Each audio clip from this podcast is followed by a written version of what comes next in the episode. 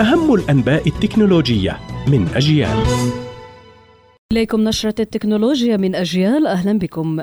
مركز صدى سوشال يرصد تصاعد التحريض وخطاب الكراهية الإسرائيلي ضد الفلسطينيين في شهر فبراير المنصرم، موثقا أكثر من أربعة وثلاثين منشورا يتضمن خطاب كراهية، منها واحد وثلاثين منشورا في تويتر، ثلاثة على الفيسبوك. وفي المقابل وثق المركز أكثر من مئة وخمسة شكاوي لانتهاكات رقمية عبر منصات التواصل للحقوق الرقمية الفلسطينية. وأشار إلى أن منصات شركة ميتا الأكثر انتهاكاً للمحتوى والمستخدمين الفلسطينيين، بواقع تسعة وثمانين انتهاكاً على فيسبوك وستة على انستغرام، انتهاك واحد على واتساب، إضافة إلى توثيق سبعة انتهاكات على تويتر وانتهاك واحد على تيك توك. وأشار المركز إلى رصد واحد وستين انتهاكاً ضد الإعلام الفلسطيني، شمل التقييد وحذف حسابات الصحفيين لنشرهم أخباراً تتعلق بالقضية الفلسطينية.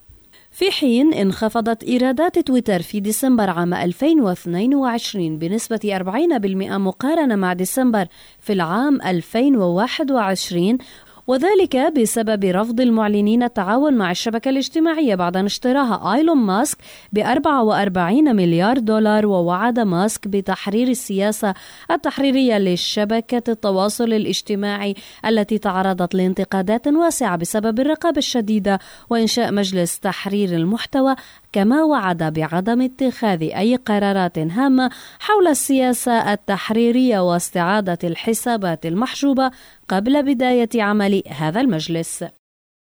شركة كوالكوم تكشف عن تقنية جديدة أطلقتها توفر الاتصالات الخلوية عبر الهواتف والأجهزة الذكية أطلقت عليها i-SIM، والتي تشابه مبدأ عمل تقنية الشريحة الإلكترونية e-SIM المطروحة في بعض الهواتف الذكية، وتجعل الهاتف يتصل بالشبكات الخلوية دون الحاجة لشريحة سم. تتميز i-SIM بأنها تتطلب مساحة أقل وأصغر بكثير من تلك التي تشغلها تقنية e-SIM، ويتوقع أن تظهر التقنية الجديدة في نحو ثلاثمئة مليون هاتف بحلول عام ألفين وثلاثين، وأن تستخدم الأجهزة المتنوعة مثل الساعات الذكية والحواسيب اللوحية وأجهزة إنترنت الأشياء. هذا ما كان لدينا في نشرة التكنولوجيا من أجيال، قرأتها عليكم ميسم البرغوثي. إلى اللقاء.